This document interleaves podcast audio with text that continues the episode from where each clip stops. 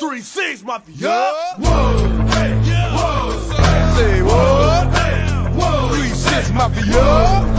Whoa. It's going down. Whoa. Y'all know what time it is. We ain't playing with you. In the club, in the street.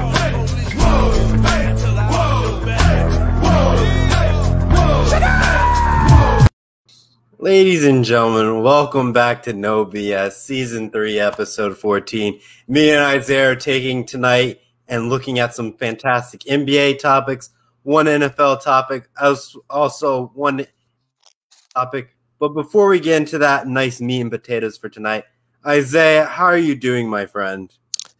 Trevor, I am doing wonderful, man. Uh, you know, even though I had to pour honey on myself today, and a lot of viewers out there saw that video, but hey, got it done. Uh, it wasn't as bad as I thought it was gonna be because I thought that when I poured the honey on myself, you know, it was gonna be sticky, it was gonna be icky, and not only that, I was gonna have to shave my head bald because I don't know, like why this is, but I've heard a myth or a legend that if you pour like honey or peanut butter, you get that on your hair, it's really hard to get out of. And you're going to have to like, you know, cut your hair and shave your hair just to get it out. Maybe that's gum. I don't know. Maybe I got honey confused with gum. I think you might have confused it with gum because I know when you get gum in your hair, you kind of have to cut it out. Yeah. but I yeah. think since the honey was like, you know, like it didn't sit on your for you, I guess, on your hair for that long. It's probably easy to wash out compared to if you like waited, let's say, like seven hours later, and now it would be like a pain to get Oh. out of your hair. Yeah, dude. So I was worried. Like that's what like I didn't want to do this, you know, thing originally, but I had to because I said it because I was so confident and I was so cocky. But I didn't want to do it because I was like, oh man, if I if I have honey on my hair, like I'm gonna have to shave it. I don't want to go to work, you know, with a shaved bald head. So. But once I did it, you know, once like it was easy to come out, it was great. Um, hopefully you guys all enjoy the video. It's on the MI6 Sports Network Facebook page as well as YouTube, and also you can catch it on my Facebook pers- uh, my personal Facebook timeline as well. But Trevor, it's been a great Aloha Friday. Can't wait to talk about the Lakers game, talk about LeBron James's uh, clinched or game-winning three, and then talk about you know the Celtics game as well as uh, you know other topics that we have tonight on our agenda. But it's going to be a great show. Can't wait for it. Yep, I think that's perfect transition because we're gonna start with the Lakers topic first. And as you saw, if those you know tuned into that game, the Lakers defeated the Warriors, you know, 103 to 100, and LeBron James came in with the clutch three. I heard when he was like shooting that ball, I think I think what he got knocked out, and he said I think on like I saw E ESPN um, post, it was like saying he thought he saw like three hoops, and he said I'm just shooting the one in the middle. So there was some some type of story that happened to LeBron James's vision, but I'll go to Isaiah on you know recapping that night and where that means for the Los Angeles Lakers when they play your Devin Booker and the Phoenix Suns in the you know coming days. Yeah, first of all, I can't wait to talk about that series. It's going to be an insane series. You know, a lot of people right now are chirping about how, oh, the Lakers are just going to walk over the Phoenix Suns. The Phoenix Suns aren't going to pose any threat to the Los Angeles Lakers whatsoever. Folks, I've watched the Phoenix Suns this entire season. I watched my guy Devin Booker and Chris Paul play together with DeAndre Ayton and the rest of the crew in the desert this entire season. And folks, let me tell you guys this. The Phoenix Suns are no slouch. Monty Williams will have the Suns come they will have them ready to play. They will be focused and they will be a tough first round test for the Los Angeles Lakers. I do believe the Lakers will get past the Phoenix Suns, but it's it's not going to be a sweep. It's not going to be a five game series. I think it's going to be a t- tough and tight six game series for this uh, Lakers team. But going to this Lakers Warriors game before we go into the Lakers and the Phoenix Suns, you know, Trevor, I was at work. I was at work on I believe the game was on Tuesday. I was at work on Tuesday before this game or during this game and I couldn't really watch it because obviously I was working for the Oakland Athletics. So I had to, you know, there was a TV on on a wall next to at the Coliseum next to my post, but I had to keep like turning back and forth from the field and also back to the wall. So I, I only caught like bits and pieces of it, but I went home, watched the highlights of this game, and let me tell you guys this. The Los Angeles Lakers, I was scared to death that the Lakers were going to lose. I, I really was because the Lakers, they came out flat.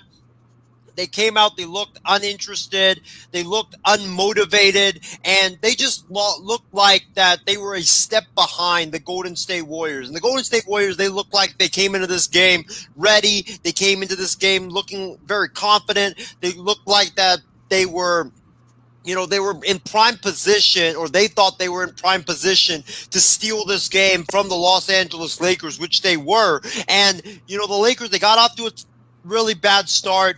Um, everybody was raging at LeBron James, saying like, "Oh, LeBron is washed up. He should just focus on, you know, acting in movies now." Anthony Davis, he's not a real uh, top five player in the NBA. He's not a Batman. He's more of a Robin. Blah blah blah. All this stuff. And then the Lakers they woke up in the second half. That was the real Lakers team that I've grown to love the last few years watching this Lakers basketball team. And LeBron started doing what I've been telling LeBron James, Anthony Davis, Montrezl Harrell, Andre Drummond, and those rest of those guys to do in this game, and that is pound the paint. In the beginning, for some reason, with an undersized Warriors team missing Kelly Oubre and James Wiseman, the Lakers were out there taking perimeter shots and taking jump shots. They were playing right into the hands of the Golden State Warriors. What I said before the game was the Lakers needed to just feed the ball into the paint to Drummond, to Davis, to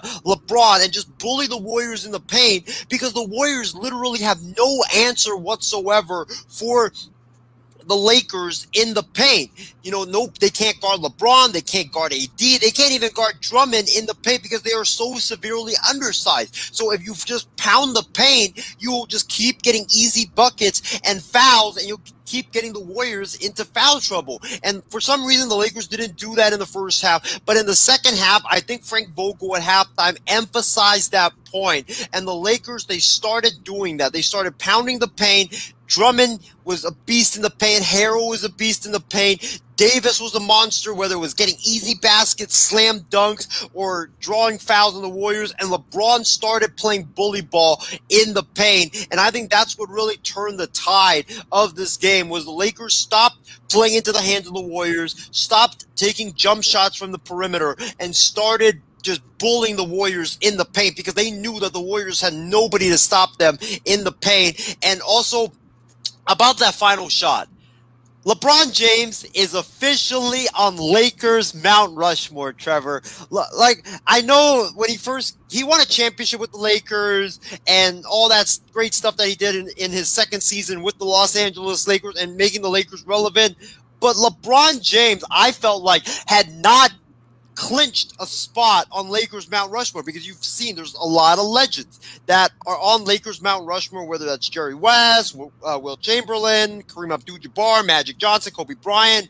There's just no spot for LeBron James. Well, now one of those guys has got to go because LeBron James, after that shot, that clutch shot where he's fading away, falling down, the shot clock is about to expire. He pulls up from 36 feet and knocks it down and gives the Lakers the victory. That was one of the most impressive shots I've ever seen in my time watching Lakers basketball. It was a great thing to watch, and LeBron James has officially clinched a spot on Lakers Mount Rushmore. And I, I can't wait for the Phoenix Suns, Trevor. I really can't wait for the Phoenix Suns. This was a great win by the Lakers. The Lakers need to do the same thing to the Phoenix Suns that they did to the Warriors if they want to beat the Phoenix Suns. And Adam's going to respond to you, Isaiah. LeBron James doesn't belong there. You know, where LeBron James sits on that type of legacy, you know, he kind of has to go out and win this ring being in a seventh seed. Though he is going to be climbing up an uphill battle in this year's playoffs, I think he has to pull this one off of like almost like a hat trick or a magician trick to be able to pull this game off and this, you know, championship ring off because – if he if he doesn't win it, it's like that shot goes on the wayside and it does it loses that you know whole value be- behind this championship push that he has for the Lakers right now. Yeah, I think if he, you know, if he doesn't win it this year, obviously it's going to be a shame. But then people will look at him and be like, yeah, you know, the West is super tough with Phoenix, with um, you saw Golden State, even without Wiseman, even without um, Oubre or Clay, they're no slouch. So the Warriors, you know, they're going to be scary to watch next season, but that's a different story for a different day. Warriors are tough. Denver, they're tough. You talk about Portland, you look at, you know, the Clippers, obviously, and Phoenix, I think they're tough as well. That's just all in the West. Now you look at the East. Brooklyn Nets, James Harden, Kevin Durant, Kyrie Irving, that stacked squad. Then you look at, you know, Philadelphia. They're having a rejuvenation of a season with Doc Rivers at the helm. They look like a completely different different squad. And Milwaukee, you know, with Giannis and the Bucks, they could still be a major threat to LeBron James and the Los Angeles Lakers, even though they haven't proven anything the past couple of years. So I feel like this. I know he beat the 73 and 9 Warriors, but I feel like out of you know enti- LeBron's entire career, I feel like this is his hardest road to a championship. Yeah, and he also came, he's coming off of injury this year, so it's like it's not going to be easy for this championship. It's not like his other years where he's like playoff playoff LeBron comes in and dominates and you know gets the team through. This is probably one of his probably lowest seeds in the playoffs that he has, he has been in the most recent decade. So it's going to be interesting how this one really unfolds out. But you know, Adam really has you there, Isaiah. Please become overconfident or get overconfident again. Please, please, please. But you know, as we continue looking at the other play-in tournaments around the NBA, we have the Boston Celtics I wouldn't say destroying, but you know, smashing the Washington Wizards in a game of 118 to 100. It seems like a lot of these games are ending in 100s at this point. It shows that, you know, no defense is being played right now in the NBA. But the key thing about this game was Jayson Tatum dropping 50 points in this game to help the Boston Celtics to clinch their seventh seed. But I'll go to Isaiah. What, what's your reaction to the 50 points in this game? Jayson Tatum is a bad, bad man. You know, a couple of years ago, um, on the birth of the MI6 Sports Network, one of the original podcasts that we had on this network, I came out and said that I would rather have a duo of LeBron James and and Jayson Tatum over LeBron James and Anthony Davis. And then at that time, everybody was like, "Oh my gosh, Isaiah, why? I can't believe you said that. You're so delusional, man. You need to be drug tested immediately. This and that and this and that." Well, it looks like that I might have been onto something, Trevor, believe it or not, with my statement of saying that I would rather have LeBron James and Anthony uh, and Jayson Tatum over LeBron James and Anthony Davis. I still can't believe Magic Johnson, the great Magic Johnson, took Lonzo Ball over Jayson Tatum. It still bugs me to this very day, Trevor. Jayson Tatum, he was flat out amazing in college. You know, Lonzo Ball was amazing, but and he was a very good point guard as well at UCLA. But looking back on that, damn, Trevor, imagine if we had Jayson Tatum over Lonzo Ball. I mean, Jayson Tatum, he idolized Kobe. He wanted to be with the Lakers. He even grew up a Lakers fan. He was dying to be with the Los Angeles Lakers, and the Lakers instead. You know, Magic Johnson wanted to pick the feel good Hollywood story and pick Lonzo Ball over Jayson Tatum. Imagine if we had Tatum to go along with LeBron James. That would have been such a scary combination, man. Jayson Tatum is, he's a bad man. He is so special, dude. He's a guy that, you know, can beat you from anywhere on the basketball court. He can he's a great three-point shooter. He can you know beat you with the mid-range game. He can drive to the basket and you know get his way to the cup. It's a shame that the Lakers did not draft Jayson Tatum and instead pick Lonzo Ball. It's a damn shame, man. And I still can't believe it. But in terms of this game, Jayson Tatum, he's special. 50 points. This is not the first time that he's dropped 50 points. He's dropped 50 points multiple times this season. The brother special. He can score. He's going to be a great, great player one day. Future Hall of Famer as well.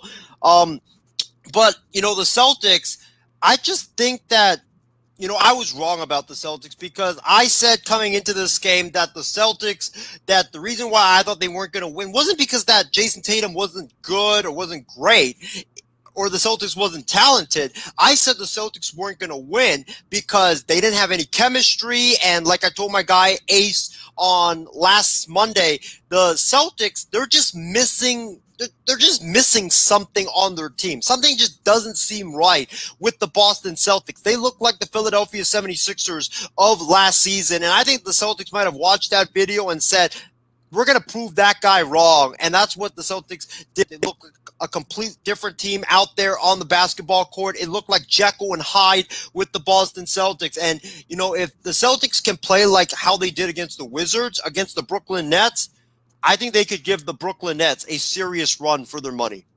What will be interesting in that series? I'll, I'll save that for like which first round, you know, matchups that we're going to be looking forward to because that's going to be one of the matchups I'm looking forward to. But that's a little bit of a teaser. But going to some of our fan comments, Casey King going back to the Lakers, you know, he's going to choose the Lakers in seven, but it's going to be, you know, tough to beat the Suns in a close series. But, you know, it could go to distance, but you know, Casey thinks they're going to win in seven. Um, Shree says, you know, wait, I thought Lonzo was a top four point guard. Isaiah, I think you know you need to address that there for our fans. Isaiah, you're muted. Sorry about that. I'm muted, but Shree, you know that when I said that he was better than Kyrie Irving, I did not say that he was a better scorer than Kyrie Irving. I said I'm taking Lonzo Ball over Kyrie Irving because Lonzo Ball can do all the other things that a point guard is supposed to do. If you dig out a dictionary and you look up the definition of a point guard, what's the definition of a point guard? It's a guy that not only can pass or not only can score, but can pass the ball, can rebound the ball, and can make everybody around him great. And when you look at Kyrie Irving, Kyrie's a great scorer. He's a phenomenal scorer who's got great handles, but that's pretty much all he does. He can't defend. He is an okay rebounder and he doesn't really pass. If you watch the Brooklyn Nets play, you see a lot of ISO ball where it's Kyrie going one on one against his defender and either taking him to the cup or shooting over him.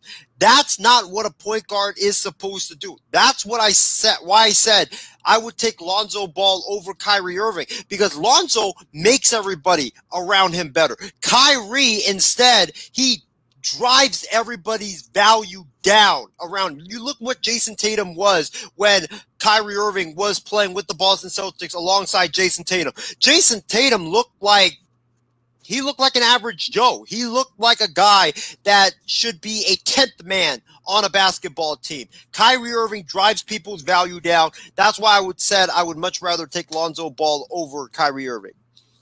Yep. And we have, you know, more comments from our viewers tonight. You know, for Adam, you know, the Celtics proved him wrong. So, you know, Celtics have been, you know, been interesting this so far this NBA postseason. Um, oh, Tatum and LeBron wouldn't have worked from Ishmael. That was like as soon as it came in and my mouse clicked straight on it. But it would have been interesting to see. But I think I have to agree with Ishmael there. I think it probably wouldn't have worked out.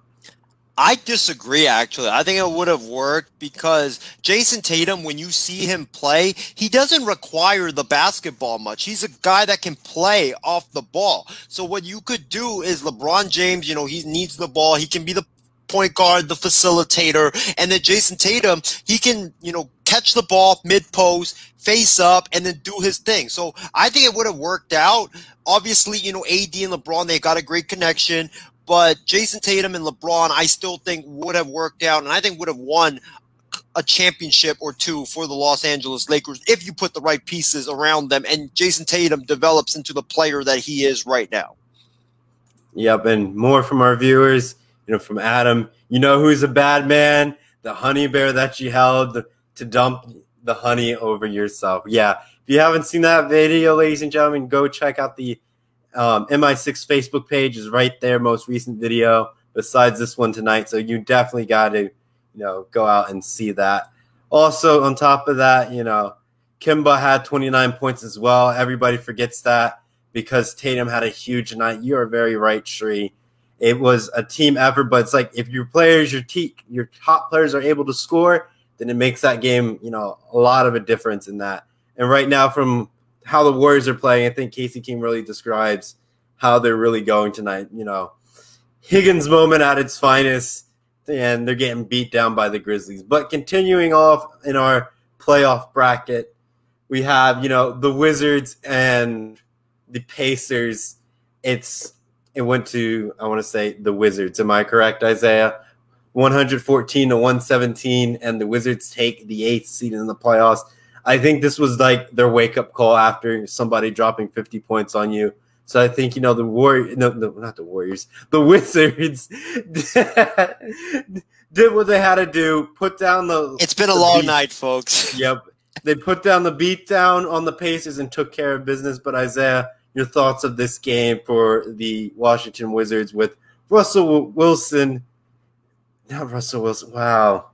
Wow, I am sorry, ladies and gentlemen. Russell Ru- Westbrook. Is that a foreshadow, Trev, Trevor? Is that Uh, a, fore- is that a foreshadow that Russell Wilson's going to end up in Washington with the Washington football team instead of the uh, the team, the basketball team in DC?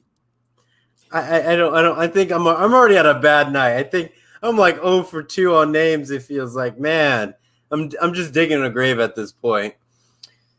But yeah, Isaiah, I'll, I'll just let you I'll let you go there. I, I have no other no other comments to add. Man, don't worry about it, Trevor. We've all had bad nights, but let me say this. First of all, my thoughts on this game is that Nate Bjorkgren is gone. Nate Bjorkgren, start packing your bags, start cleaning your office because you're not going to be the Indiana Pacers coach come Monday. You're gone. You are gone, Nate Bjorkgren. You're, you're absolutely gone. This guy, Nate Bjorkgren, coming into this postseason, you know, there were stories saying like Nate Bjorkgren, the Pacers coach, he was acting like a dictator. It was either his way or the highway. And also there was another report that came out that said he was very hard to work alongside and his assistant coaches were quitting because they just couldn't work with him. You know, there was a lot of red flags around this guy and his his status with the Pacers was already waning, and I think that the Wizards put the nail in the coffin. And I think that Nate Bjorkgren he will be relieved of his head coaching duties on Monday. He will not be the next head. Co- he will not be the head coach of the Pacers moving forward. This game cemented it. I mean, this was. I know the Pacers players played really bad, but Nate Bjorkgren. Why would you not call timeout when when the Wizards were going on that 16-0 run, why would you not why would you wait until it was a 16-0 run and then call timeout? It makes no sense whatsoever. I get letting your players play, but there's letting your players play and then there's being foolish. You don't wait until uh, the game has gone from I believe it was like a 5-point Wizards lead to a 21 point Wizards lead. You don't do that. You this is why Gregg Popovich, Steve Kerr, Frank Vogel, they're such great coaches. It's because these guys, whenever, whenever a, the opposing team makes a run, and they sense that the opposing team has all the momentum, they will quickly call timeout and stop the opposing team's momentum, and it kills their momentum. Nate Bjorkgren didn't do it. He waited until the Wizards' run was 16 to nothing, which basically put the game out of reach for the uh, Indiana Pacers. And it was a stupid move by him. And the Pacers, they just looked very unprepared. Uh, the Wizards are number one in the NBA in terms of playing with tempo. Well, guess what? Instead of trying to slow things down, the Indiana Pacers decided to play the tempo game along with the Washington Wizards. It was just a nightmare night for Nate Bjorkgren and his coaching staff. They looked unprepared. They made foolish foolish coaching decisions after foolish coaching decisions. And I think Nate Bjorkgren will be gone by Monday. And as far as the Washington Wizards are concerned, heck, the 76ers, they should be scared. They should be scared of Russell Westbrook and Bradley Beal because this Wizards team had a 0.9% chance in mid-April of making the playoffs and they have gone on a red red hot streak and now they're into the playoffs. They're playing with house money. They're playing with nothing to lose and Wiz and Beal and Westbrooks look like that they have really uh, the chemistry has really bonded, and I think that the Wizards. I'm not saying the Wizards are going to win that series and pull off that eight-one upset, but I do believe that the Wizards could give the Sixers a run for the money in this series and make every game close. All righty. I think we can, you know, start to make our transition to, you know, what our first round prediction, or not, not say first round predictions, but looking at the games that we're going to be looking at of key of interest in the NBA playoffs. But I'll just read it off the teams who are they going to play. So for the Eastern Conference, the 76ers will play the Washington Wizards. Game two would be the Brooklyn Nets versus the Boston Celtics. Game three, we have the Milwaukee Bucks versus the Miami Heat. And the game four is the New York Knicks and the Atlanta Hawks. We'll just start with the Eastern Conference and then we'll transition to the Western Conference. So, out of the Eastern Conference games, Isaiah, which ones you know you're going to tune into, and which ones you say this is going to be hotter than a hot wings challenge?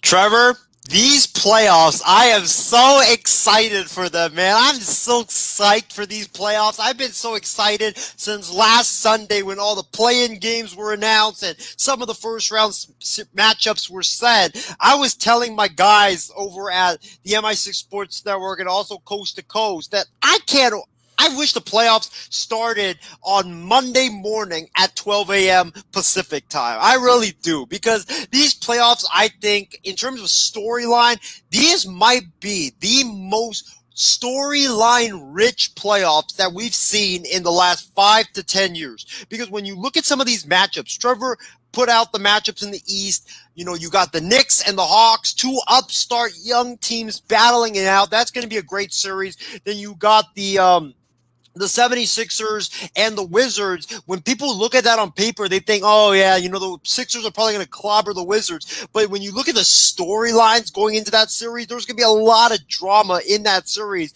as Russell Westbrook and Joel Embiid had like kind of a, like a beef dating back to their days with the Sixers and the Oklahoma City Thunder. So that's going to be something very interesting to watch. And then uh, you have two veteran coaches, Doc Rivers, Scott Brooks coaching those teams. And then uh, the other matchups, I believe the two and seven Celtics versus Nets. You know, this Celtics team, beginning of the year, a lot of people predicted them to either make it to the Eastern Conference Finals or make it to the NBA Finals. They're playing a Nets team right now that is primed to make it to the NBA Finals. And you have Kyrie going up against his former team. It's going to be so much fun to watch. And then the other matchup, I think this is going to be the best, one of the best series of the entire playoffs with the Heat and the Milwaukee Bucks. The battle, the rematch of that second round last year where Miami completely shut down Giannis and they sent the Bucks packing, even though the Bucks had the best record in the NBA. But that's going to be such a fun series to watch. But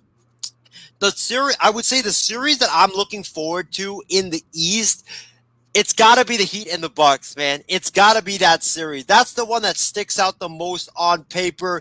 You know, Giannis versus Jimmy Butler, Heat versus Bucks, great defense versus great offense. Bucks looking for revenge after what happened last year. I wouldn't be surprised if there's, you know, a couple heated altercations in this series because of what happened last season. I can't wait for that one. I, I'm going to go on record and make a prediction right now. I think this series goes seven games.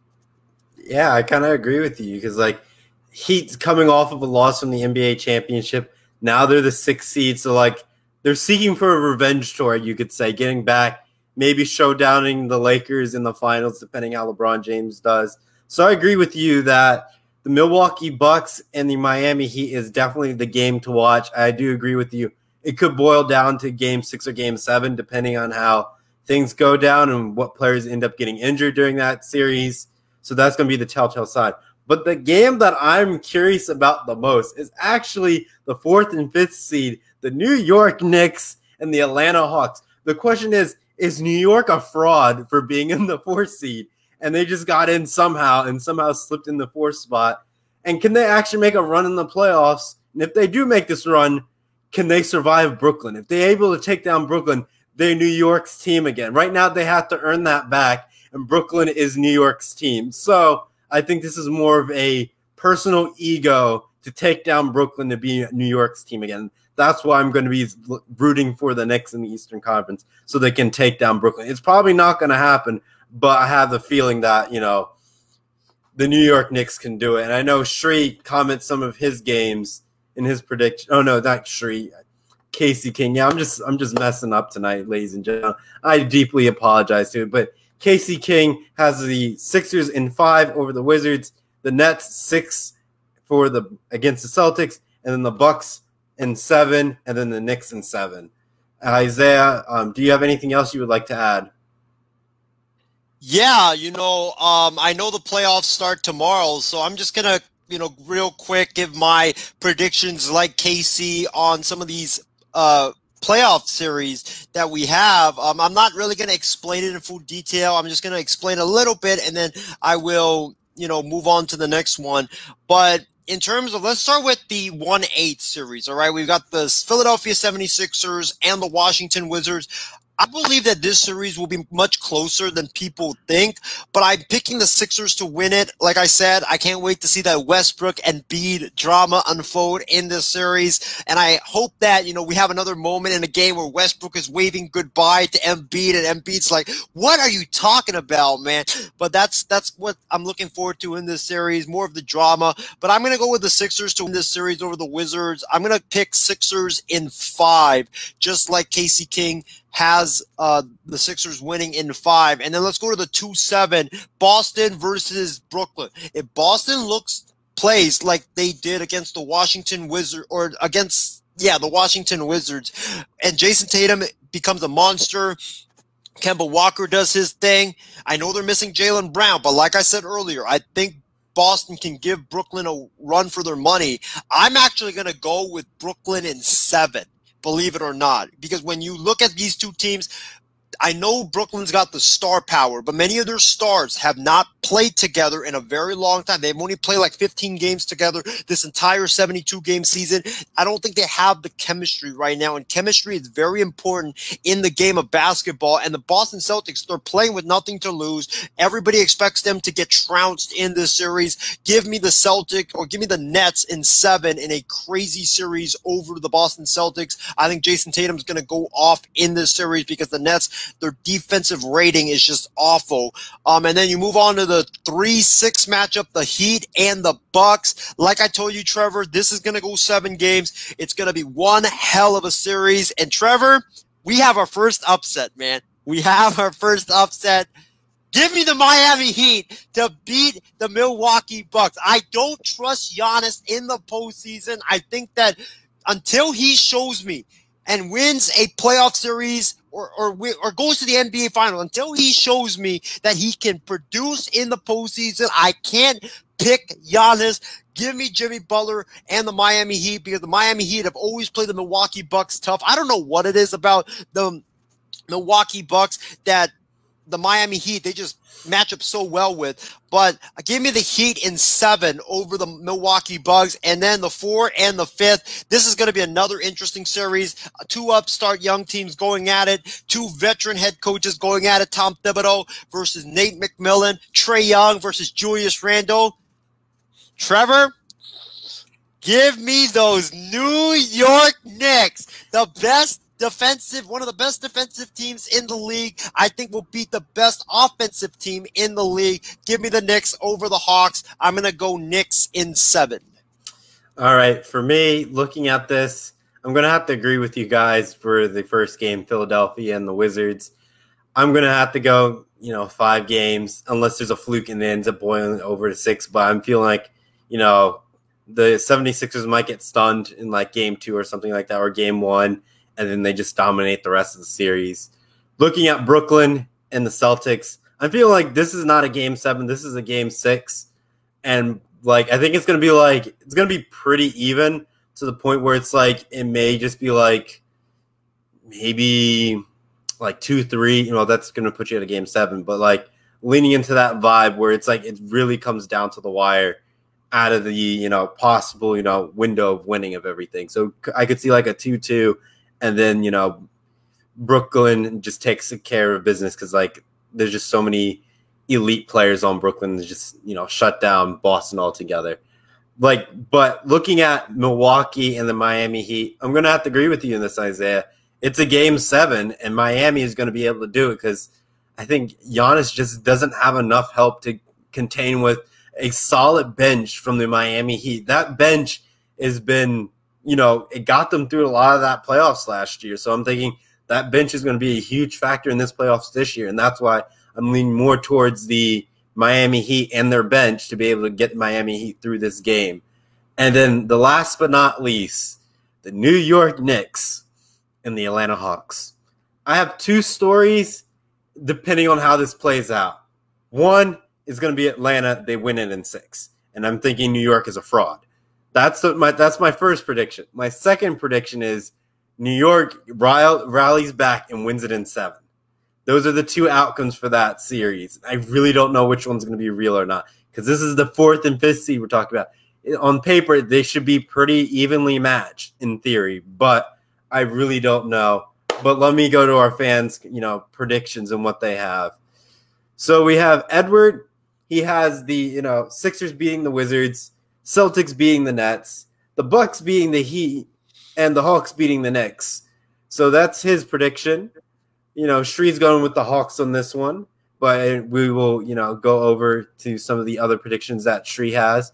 But Ishmael has the 76ers with the sweep, get the dustpan and boot Wow. broom out. The Brooklyn's not Brooklyn, the Celtics in seven over Brooklyn, and then you have the Bucks over the Heat in six. You have the Hawks upset the Knicks with Seth a crying in seven. great comment. Great comment. And then we have Shree 76ers over Wizards in six, the Nets over Boston in five, Milwaukee over Miami in seven, and the Hawks over the Knicks in six. Let's go into the Western Conference, ladies and gentlemen. You know, the night is still young. We're 37 minutes in, but let's keep this show rolling because we're doing really good on time tonight's show. But for the Western Conference, we have the Utah Jazz in the winner of the Warriors and Grizzlies. You can't really, you know, dictate how this game is going, but we have a feeling, you know, me and Isaiah will just make the prediction that, you know, the Utah Jazz will probably, you know, win in five or six, depending who comes out of this series on how that really boils down. But maybe Golden State might stun Utah, but I, I really don't know.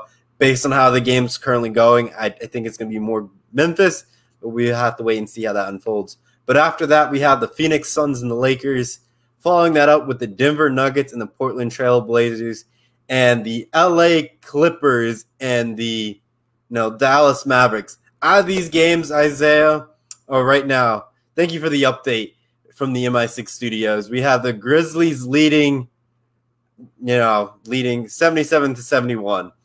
So going out of the ones I'm picking right now before I go to Isaiah, the games I'm looking forward to is like how we have in the Easterns, the three and six seed and the five and then the four and five seed back at it again. But I'm more keen in the Denver Nuggets and the Portland Trailblazers. I think I think that's a game that's going to go to six or seven as well. But I think the Nuggets may may pull may lose because I think it's just something about Portland that is the dark horse in the West for the last couple seasons, and I think they'll do it again in this year as well. But I'll go to Isaiah to get his you know takes of the West before you know transition to our last NBA topic for tonight. So, do you want me to give like how we did it for the East, which was you know give this t- series that we're most interested with, and then give our predictions afterwards? Yep. All right, all right. Uh, you can start first with the predictions, Trevor. Af- like before I go, but in terms of the series that I'm interested in seeing, like like I said with the East, You know, the West is the same thing. There's so much storyline rich series in this Western Conference playoffs. I mean, just look at if let's let's say the Warriors beat the uh the Grizzlies and you know play the Utah Jazz. You guys remember what happened back in 2007, 2008, the We Believe team, Utah Jazz versus Warriors? I mean, that was one of the most epic series in our lifetime. So that's going to be a rematch of that. And then you have, you have Steph Curry and the hot shooting Warriors versus the Jazz and their, you know, great defense. And then the two, the two seven, you got, my, this is my dream series, Trevor. This is the series that I've been looking forward to for the last five seasons. I can't lose in this series, Trevor. I really can't. You've got LeBron James, Anthony Davis, and my Los Angeles Lakers versus my guy, Devin Booker, making his first playoff appearance after you, Shree, and everybody else was like, oh, Devin Booker, he's not a top 10 player. He sucks and all that stuff. Devin Booker silenced all of his haters. He silenced all of his critics and he made the playoffs as the number two seed with the Phoenix Suns and they snapped a long playoff drought. Devin Booker and the Phoenix Suns versus my Los Angeles Lakers. I can't lose, Trevor, because if Devin Booker balls out and my Lakers win, I'm happy. If but if my Lakers lose, and Devin Booker wins, I'm still happy because Devin Booker will have silenced his haters once again. So I can't lose either way in this series. And then the 3 6 matchup, I believe, was what was the 3 6 matchup, Trevor? 3 6 matchup was the Denver Nuggets and the Portland Trailblazers. All right, the Denver Nuggets versus the Portland Trailblazers. This oh, is before before you get to that, Casey King wants to make a correction about, you know, the upset that Isaiah was talking about. It was in 2007. So, you know, a quick update on that. But yeah, yeah that, w- the upset was against the Mavericks, but then the second round series though was really um, hostile because you had Andre Kirilenko with that dunk. Uh, I believe no, it was Baron Davis with the dunk over uh, AK-47, and Warriors fans still cannot shut up about that dunk. But that's a different story for a different day. But going into the three six. You got the Blazers against the Nuggets. This was is a rematch of the 2019 Western Conference second round. It was a great series, went seven games, and there was a lot of trash talking going on between Enes Kanter, who's back on the Blazers, and Nuggets players. So I expect the same and the same intensity in that series. And then the four five matchup. Um, I think it's the Clippers and the Mavericks. We had that playoff matchup in the bubble last year. Luka versus Kawhi uh, you know, last year with all that trash talk going on, and these two teams, they had a you know intense series. There was a lot of you know confrontations involved in that series. I think it's going to be the same. When I look at this, when I look at these playoffs or these Western Conference playoffs, there's really two series that really intrigues me um, besides Lakers and Suns. It's definitely got to be Mavericks and Clippers, Luka versus Kawhi and Paul George. And you know, it's going to get ugly. There's going to be a lot of trash talking going on, Trevor, in that series. And I expect that series. If Kristaps Porzingis plays like the Kristaps Porzingis from his New York Knicks days, and the guy that Dallas thought that they were getting when they traded for him, I think the the Mavericks could upset the Clippers in that series because they took them to what six games last season, and Porzingis was out for a couple of games. So that this could be an upset to watch for. And then you have the Nuggets and Trailblazers. I think that series could go either way, and I think that series definitely will go seven games. Uh, but Trevor, those are the series that I'm looking forward to besides the Lakers and Suns. But I'll turn it over to you so you can make your predictions before I make mine. I'll speed run through my predictions so you know keep tonight's shows rolling through. So looking at Utah and then the winner of those, I will give two. So the Utah Jazz, they play Memphis, I say Utah wins it in five.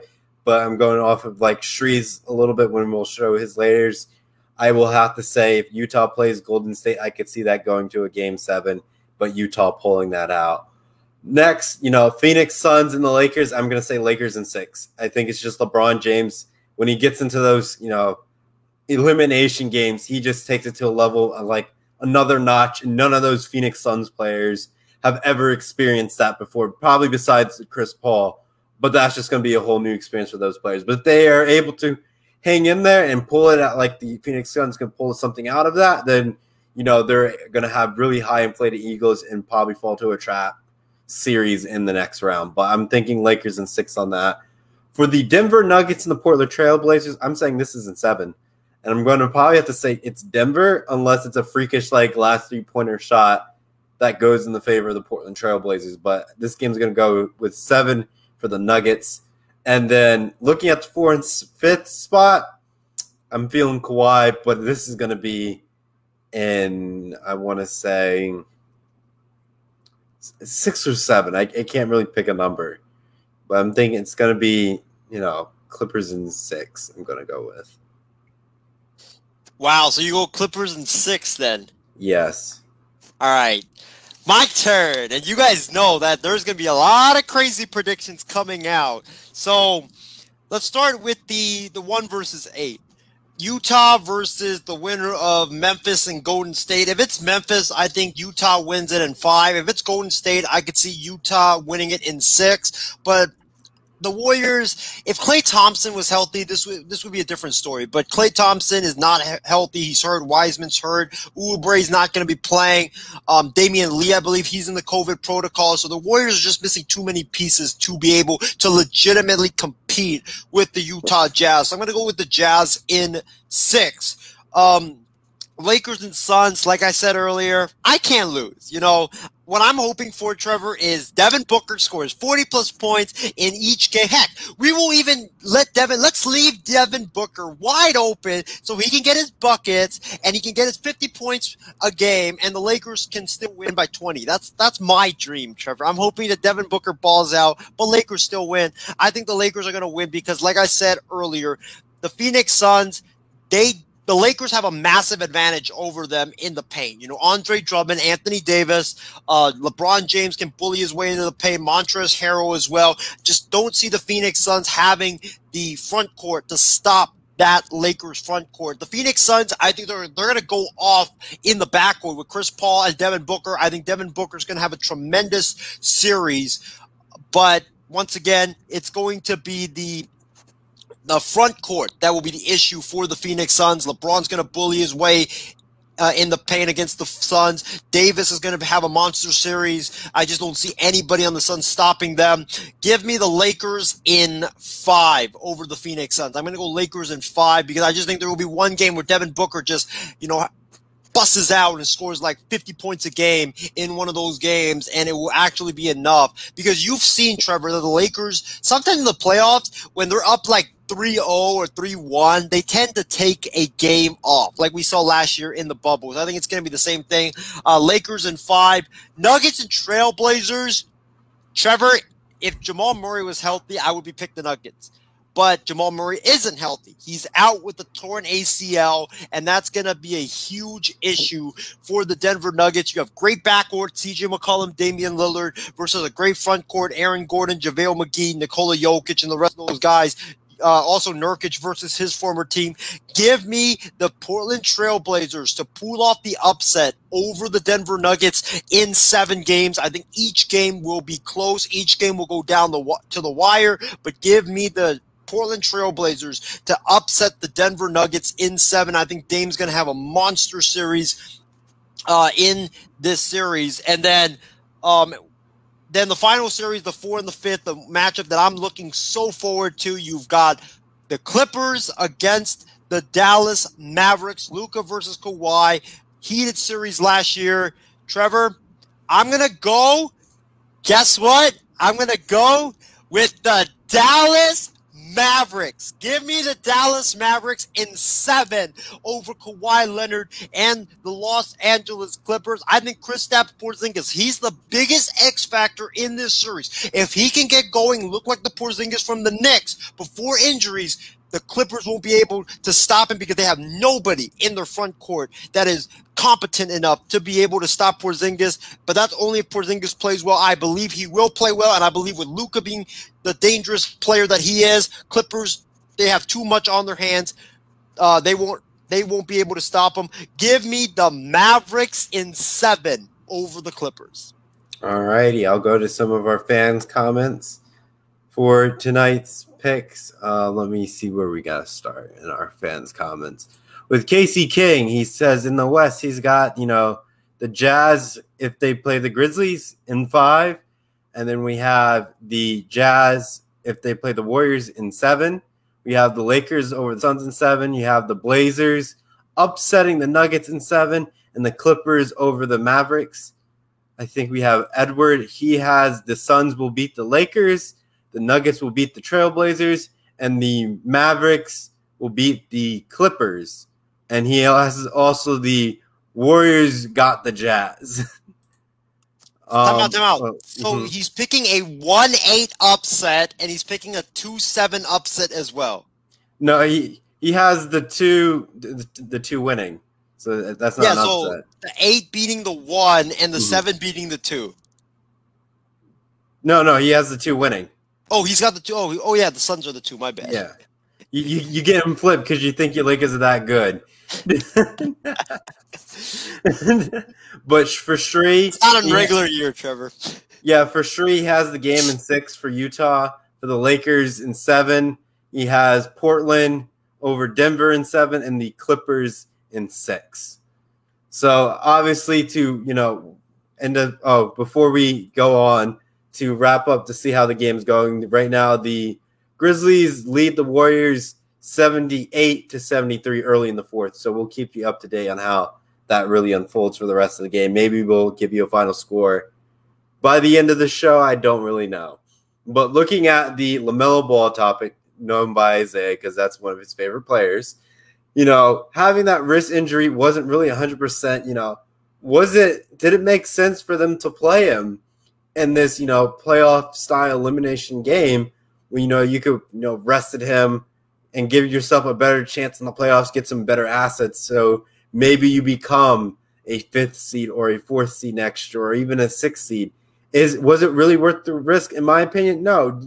You he has a young career and you're going to try to build a team around him. So it's all right if you don't make the playoffs this year. It'd be cool that you made it, but what's the extent for your franchise piece if he can't really shoot the ball right next season? But I'll go to Isaiah to let him get on your takes as you know we try to bring this NBA topic to a close because we've been on it for almost an hour now. I know, man. We had a lot of NBA topics to discuss. But by the way, Stephen Curry just hit a three and he got fouled, and it's now 80 to 77 with nine minutes left in the fourth quarter. So it's going to be a great game and it will go down to the wire. But about this LaMelo ball topic, Trevor, I got to agree with you. I think that the, the, gosh, my entire brain is just fried right now, just like yours, Trevor. I just said the Grizzlies, but the Charlotte Hornets, the Charlotte Hornets, the team that didn't show up on Tuesday in their play-in game, made me have to dump honey all over myself. That team, I thought they made a very stupid decision because, like you said, Trevor, the Hornets are like they were slated to be what in the 10 in the 9-10 play-in game you would have to win two games to be able to get in to the playoffs and gordon hayward wasn't going to play and i think there was uh, one more key piece that was missing in that game. And i just think you know charlotte you've had a great season. You've had a really great season. You've eclipsed all expectations that were set for you guys before the season. It's been a very successful season for you. Why risk injuring LaMelo Ball even more because Trevor, you and I both know that these wrist injuries, especially ones that you're just coming off surgery for and it's, you know, healing, but it hasn't fully healed yet. Something could happen. He could get hit on the wrist, you know, he could, you know, hit the wrist could hit the uh, the hardwood floor and then LaMelo Ball you know, that wrist would get worse and worse and worse. So he's got a very young career ahead of him. You've eclipsed all expectations this season. Why would you try to rush him back to try to get into the postseason when you know you don't really have that good of a shot to get into the postseason? Because even if you had beaten Indiana, you would have had to beat either Boston or Washington to be able to get into the playoffs. And I just didn't think that they were going to get in to the playoffs and beat Boston or Washington to be able to advance. So I thought that. Excuse me. I thought that, that that was a terrible decision by the Charlotte Hornets because this guy has a young, great career ahead of him, and I just don't know why you would want to risk that, you know, potential 10, 15 year long career over trying to make the playoffs this year. It just makes no sense whatsoever. Yeah, you, you said it like nail on the head on the coffin, but I think we're ready to bounce off to another topic tonight. You know, looking at the world of the NFL, the fate of Julio Jones and where, you know, he could end up being traded to. I know, Isaiah, you want him to go to your glorious 49ers, but before I get to let you, you know, go on your 49ers tangent, I'm not going to be going off to the teams that we have listed, like the Raiders, the Patriots, and the Titans. But I think the team that really wants to make an impact that I've, I've like I talked to you guys on the phone call with was the Cleveland Browns, and they have something to give up because it's like Odell Beckham hasn't been really productive on Cleveland, and if you want to get another star wide receiver, I think it's pretty much a fair trade with Atlanta. Maybe give up a, like a six round draft pick on top of that to make it enticing, but you get a good, healthy Julio Jones, and now you're adding it on with like your Nick Chubb and you know Jarvis Landry. Like it's going to be an elite squad with Cleveland. Like you're they're built. They already have like a, a strong, solid defense. Now you're giving Baker Mayfield a good deep wide receiver and Julio Jones. Now you have a team that's actually you know AFC Championship material since now they have that playoff experience now. So I think that would be a good trade if the Cleveland's willing to, you know, take that risk and get rid of OBJ and get a good asset out of it. But, you know, I'll go to Isaiah and what he thinks, you know, the fate of Julio Jones should be. Julio Jones, let me tell you, you will look so good in red and gold, catching passes from Trey Lance uh, in the near future. I mean, imagine a core of offensive weapons, Trevor, of Julio Jones, Brandon Aiyuk, Deebo Samuel, George Kittle, not to mention that great running game. And you're getting plays schemed up for them by Kyle Shanahan, one of the brightest offensive masterminds in the NFL. I mean, I could just I cannot think of a better thing than that. But Trevor, I'm going to surprise you. I don't believe that uh, the best fit will be San Francisco. Because if he does end up in San Francisco, the 49ers will not have any money to sign Nick Bosa, Fred Warner to extensions. And you absolutely have to lock up those cornerstones on your uh, on your team. So even though I want Julio Jones on the 49ers, and I think he would be a luxury for the 49ers, and he will make our offense with Trey Lance just unstoppable, you have to prioritize Bosa and Warner over Julio Jones. But so I would say I like your Cleveland Browns idea, Trevor. Imagine Julio Jones with Odell Beckham Jr., Jarvis Landry, that running game. No, I said they were getting rid of OBJ in return for it.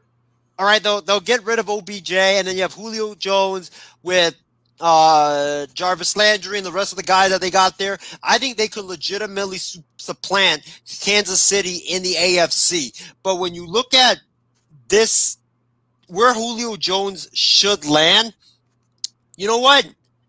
I'm going to say, Trevor, I'm going to say the Raiders. I'm going to say the Raiders because the Raiders have a lot of cap space. Jon Gruden needs to win now. If he doesn't get to the playoffs this season, he is going to be on the hot seat next season. And he has a lot of pressure right now. I know the defense is not great, but imagine Julio Jones catching passes from Derek Carr with Josh Jacobs in the backfield. The Raiders, I think, and also you add him to uh, Henry Ruggs, who I think he would be great to take the pressure off, and he would be able to mentor Henry Ruggs, who had a lackluster rookie season. I think it would be great for the Raiders to add Julio Jones and finally give Derek Carr a legitimate number one receiver, which they haven't had since Amari Cooper was traded to Dallas. Yep, I guess you could also say the Dallas Cowboys could try to make this steal and just add that on top of their, you know, wide receiving core that's already stacked. Because, you know, you had CeeDee Lamb, Amari Cooper, you have Ezekiel Elliott. Now, if you had Julio Jones, you know, at that point, the Cowboys should go out and win a Super Bowl. If they didn't do that, then there's something wrong with that organization and drastic change needs to be met. But I think. But, mm-hmm.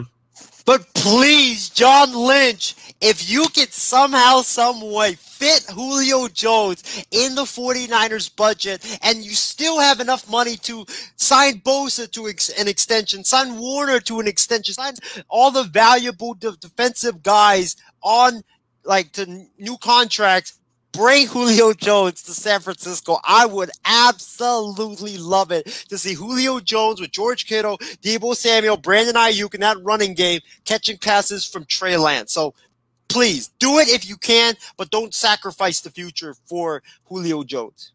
like the um, Patriots seem like a good fit as well, but it's like I have a feeling that Julio Jones wants to win a Super Bowl. So going to the teams that have the highest, you know, chance of getting there, teams that were close to the Super I shouldn't say close to the Super Bowl, but got to the playoffs are probably on top of his list. Like another one that I could see, like a team trying to, you know, make some leaps and bounds, I would say the Cardinals. I understand they're in the NFC. I don't think, you know, the Falcons would do something like that. That's why I was going with more of like the Cleveland Browns in my pick. But if the Cardinals want another stacked wide receiver, you know, you have De- DeAndre Hopkins, and now you add Julio Jones to that. That's another good wide receiver core with, you know, Kyler Murray throwing them the ball. And then the other option would be New England, since they have a lot of salary cap space and, you know, they can, you know, take that hit if they want to sign Julio Jones. But I'll go back to you, Isaiah. The problem with the Cardinals, however, Trevor, is that they already got AJ Green. They have Christian Kirk. They have uh, DeAndre Hopkins. I just think they're already too stacked at wide receiver. Like, obviously, if you have the opportunity to get a Julio Jones type of player, you will, you know, cut whoever it is in your wide receiving room and bring in Julio Jones in a second. But I just don't think they have the salary cap space. I just don't think that they have the room in the wide receiving room to bring in a guy in Julio Jones to make their offense even more dynamic than it already is. I like the idea though, but I just don't think they have like the necessary cap space to make it happen. But as far as New England, you bring up a good point, Trevor. And I read up an article today where Julio Jones reportedly has been telling folks out there that he wants to play with Cam Newton in New England. My first thought of that was why would you want to play with Cam Newton? The guy, even though I think Cam Newton's a good quarterback, he cannot throw the football. He's past his prime, too many injuries. But imagine Mac Jones with Nelson Agholor, Kendrick Bourne, Hunter Henry, Jonnu Smith, and then Julio Jones. The Patriots, they might have a top three offense next year in the AFC if Bill Belichick could get that to work. Yeah, it's like the mastermind of Belichick, and I was talking with Shree.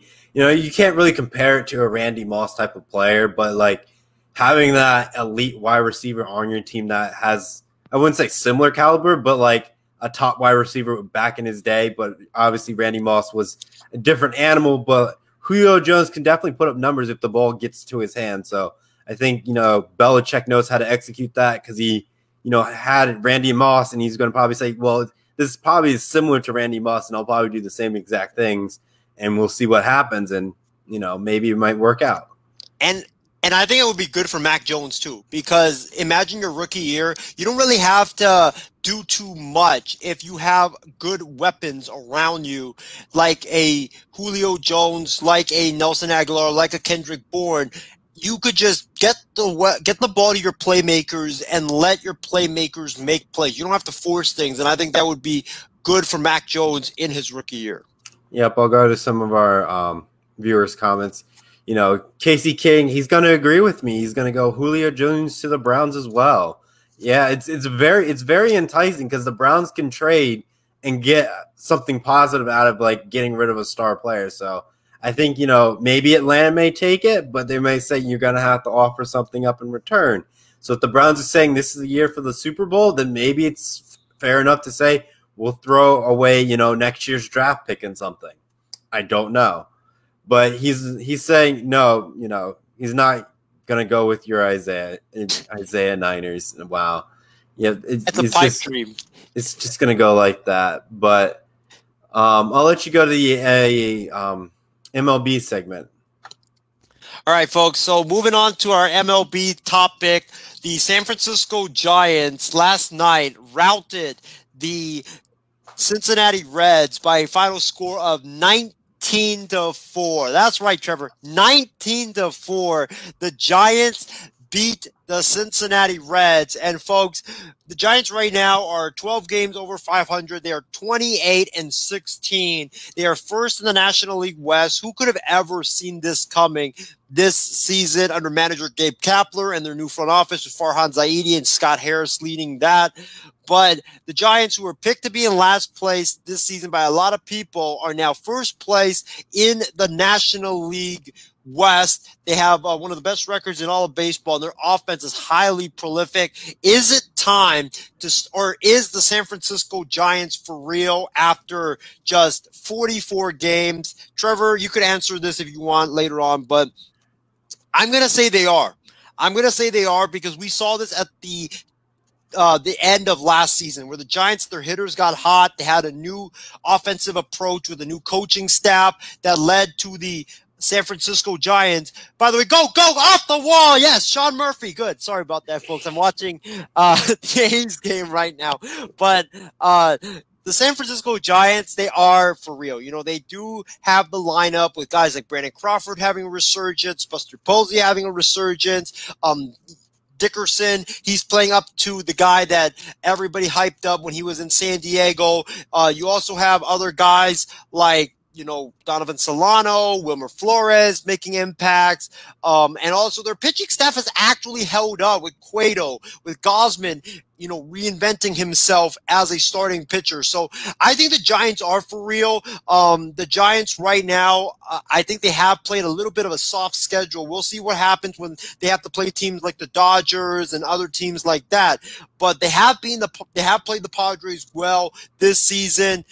Um, I think the Giants are for real, and I think that they are a threat in the National League West, which is amazing given the fact that they have a lot of misfits on their team and a lot of guys that you would be like, like, wow, they're actually performing like this this season. So the Giants are for real. It's a credit goes to Gabe Kapler. He's done an outstanding job as the Giants manager, and I can't wait to see what the Giants do this uh, for the rest of the season.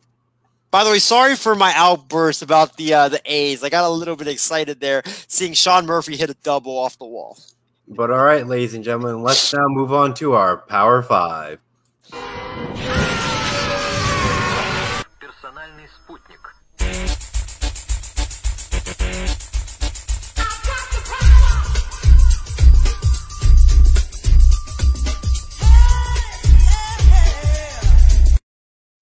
All right, ladies and gentlemen, tonight's Power Five segment is top five ice cream flavors in honor for Memorial Day coming up. Since the weather is getting a little bit warmer in the United States, we're gonna have our Power Five for the type of ice creams that you should, you know, go out and get on this, you know, Memorial Day weekend that is coming up in about what we can say what in two weeks now.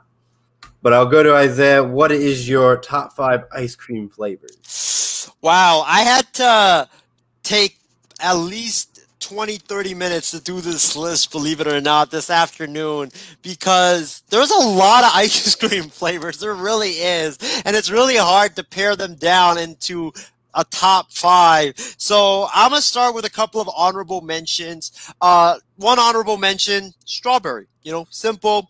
Uh, I like the strawberry ice cream that has like real strawberry fruits inside of it. It's really good. Um, and then the other one, you got to go with the OG, right, Trevor? Vanilla. Vanilla, you have to go with that.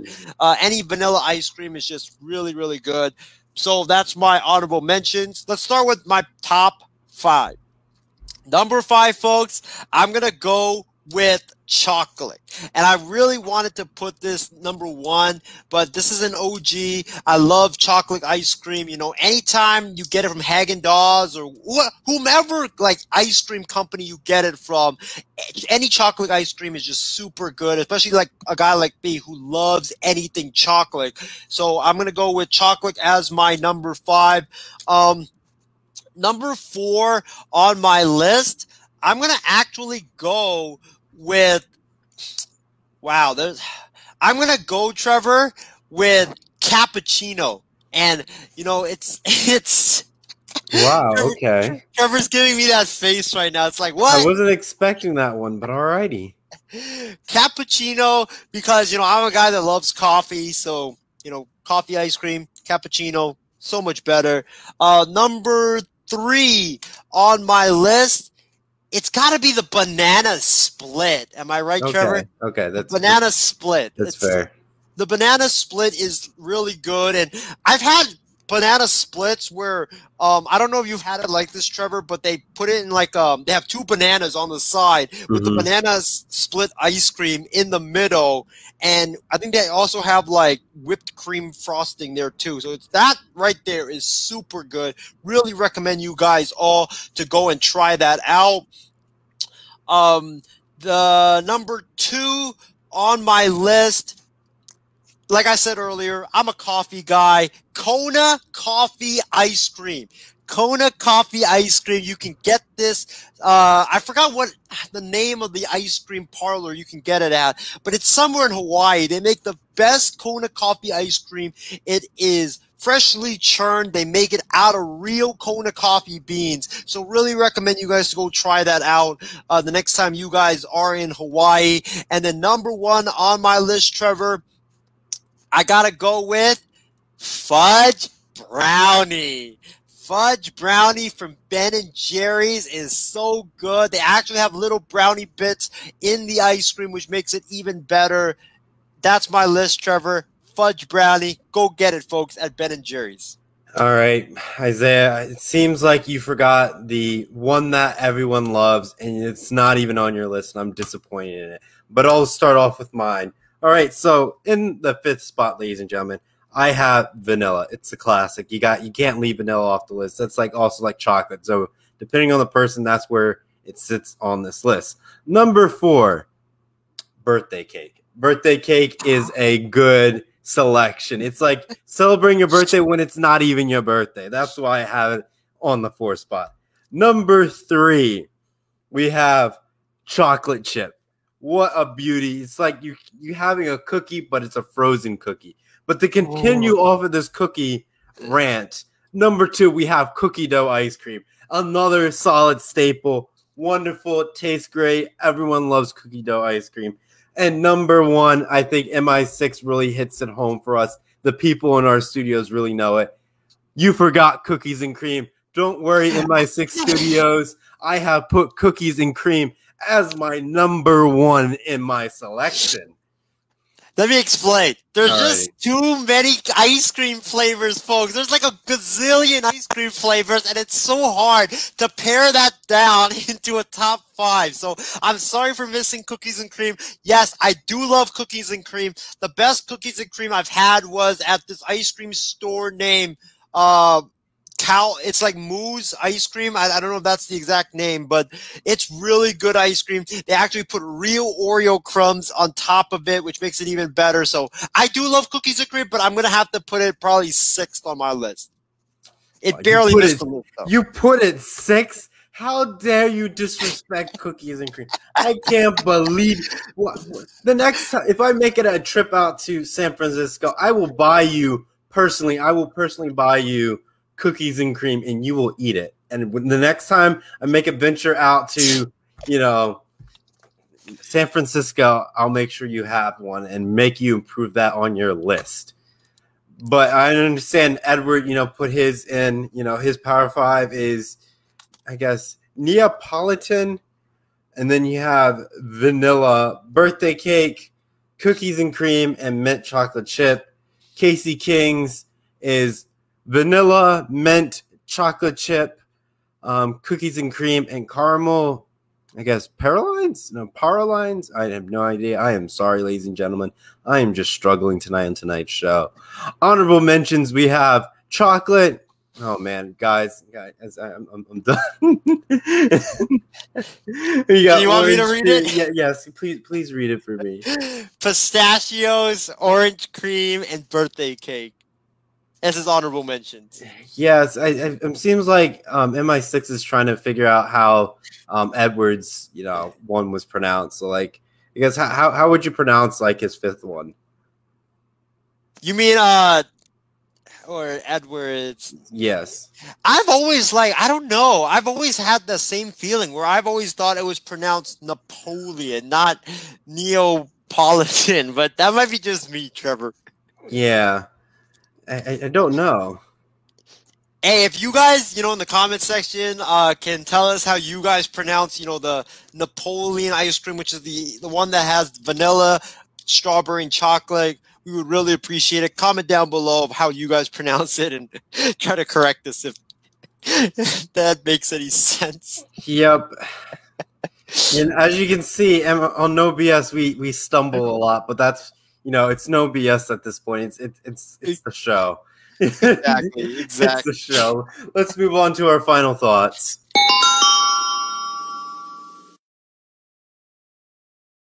Well, our program is coming to an end, Isaiah. I know we have some of our polls. I'll let you know hit those in your final thoughts. All right. By the way, Trevor, um, did you finish? Did you finish your top five? Because I already heard like Yeah, yeah, I finished my top five. Yeah, I'll, I'll Oh. recap mine. I have five as- vanilla, four is birthday cake, three is chocolate chip, two is cookie dough, and number one is cookies and cream. Oh, okay. Cookies and cream was your number one. I, I'm sh- I'm very disappointed in you, Oh my Trevor. Very- here, here, here we go. I'm getting a lecture now. How could you forget chocolate, my friend? Come on, the old. I, I, I grew up as a vanilla guy. All right, I grew up as vanilla. You grew up. Wait, what? You grew up as a vanilla guy? Yeah, I, I wasn't a fan of chocolate, so I, I was like, What? yeah, I wasn't really a fan of it. I Yes, I- it- like right like now. when you, when you grew up, it was like you there was two factions before you you know explored out to other flavors. It was Exactly. either vanilla or chocolate or the swirl, where it's like the mix of the two. Those were the only three factions when you started out as a child, and then you ventured off to new flavors because you went to an ice cream shop and you saw there's more than just these three types of flavors or a combination. So, yes, I, I started out as a vanilla child.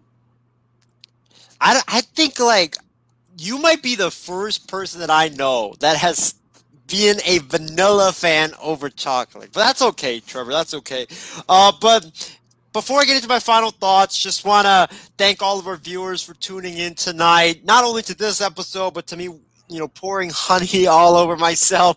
I want to thank How's um, your hair doing, by the way? Oh, it's doing much better, guys. Folks, I don't know if you guys know, but honey is actually surprisingly good for your hair. I don't know, like, how's that possible? But people in the old days used honey as shampoo before there was shampoo to wash their hair. But it, it came off, you know, it came off well, Trevor. I don't have to cut my hair and shave my head now because it's stuck to my head. But you know, I want to thank Casey King. Want to thank Edward Lee. Um, also want to thank Shri as well as uh, Ishmael, um, and also Shardul Gupta and Adam Barber, my guy. Can't wait to tune in on Monday to Trevor Yu, Ace, and Loro on Wild Sports Talk. is going to do a great job and crush that episode. Um, I also want to thank. Um, I think we had a couple more comments that flooded in from Stephen and J- uh, Stephen Wang. Yes, Stephen Wang from the MI6 Sports Network, as well as Cal. And thank you guys so much for tuning in. We really, really appreciate it. But my final thoughts, Trevor, is that you know these are going to be a great playoffs. I'm looking forward to these playoffs. Every single series, my eyes are going to be glued to the TV. You know, every second of it, it's going to be great. Lakers, Suns, uh, Clippers, Mavericks, Knicks, Hawks, Celtics, Nets, uh, Heat, Bucks. I mean, there's just so much storyline in this series, and I would not be surprised if at least if six of the eight NBA playoff series goes the distance because there's just a lot of juicy matchups in these NBA playoffs. Looking so forward to it. Um, in terms of in terms of the uh, MI6 hot takes extravaganza polls are concerned, you know, we had a couple of polls out on Twitter.